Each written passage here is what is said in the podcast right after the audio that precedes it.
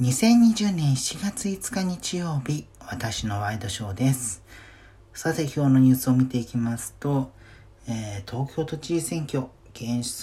職の小池百合子都知事が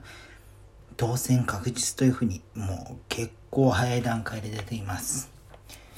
えー、まあ8時にの段階で、えー、ゼロ打ちというふうに言われるんですけれども、えー、開票率0%の段階で当選確実が出るということを、まあ、業界的にと言いますか、メディア関連ではゼロ打ちというふうに言うんですけれども、それが8時の票が閉まったタイミングですぐ出ていまして、で、今、あの今、朝日新聞デジタルのサイトを見ていて、えー、大体、最新の時刻として、23時半過ぎなんですけれども、この時点で開票率70.58%というふうになっているんですが、そのうち60.51%が小池都知事というふうになっています。で、時点が宇都宮健治さんの14.25%、14.25%、山本太郎さんの11.48%、え小野泰輔さんの10.55%というふうになっています。えー、まあ、これね、現時点の数値を見ると、かなり現職優位という状況が続いている感じですね。でも前もってからその今回の選挙に先駆けての状況から現職優位というふうには、えー、散々言われておりましてで野党の統一候補を作れなかったっていうのも結構大きいというふうには言われてたんですよね。えー、まあ、4年前の段階では鳥越健太郎さんを野党統一候補にして、まあ、その時も宇都宮さんの出馬の、えー、まあ、情勢みたいなことはあったんですけれども野党統一候補として、えー、鳥越さんを、えー、擁立したという経緯がありましてで今回も宇都宮さんを野党統一にしようとした経緯はあったんですけれどもまあなかなかいろんな事情があって、えー、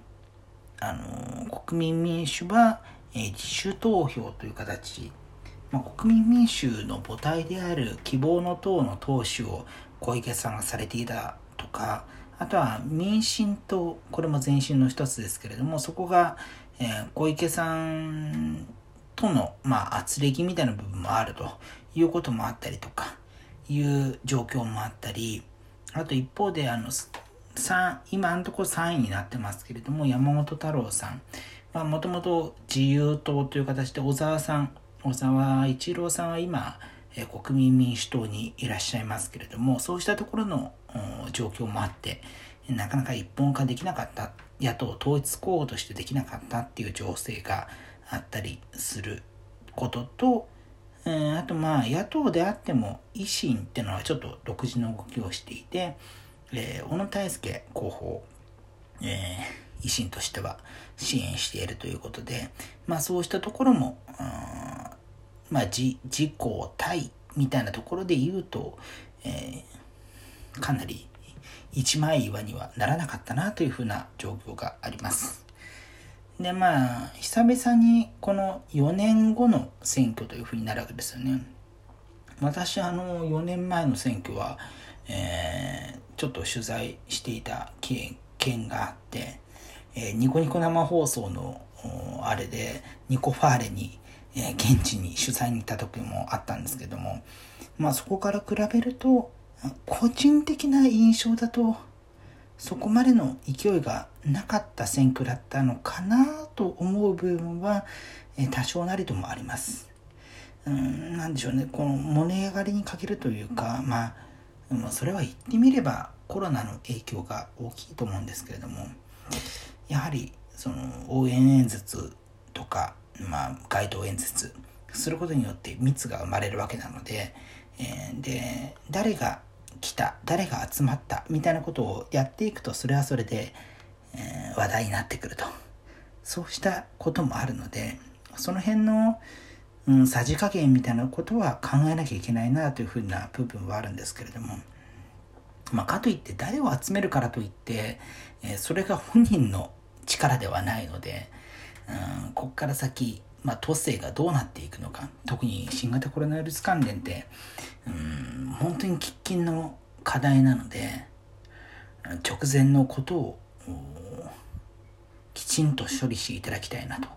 えー、新都知事にはというふうに思っていながら投票したわけなんですけれども、まあそうしたところが現職が続投することでいい方向に進んでいけばいいなというふうに思います、えー、個人的には思っております。まあ私が誰に投票したかは別として あの、継続するにあたっては、いい方向に進んでいったらいいなというふうに思います。ということで、2020年7月5日日曜日、私のワイドショーでした。それではまた明日。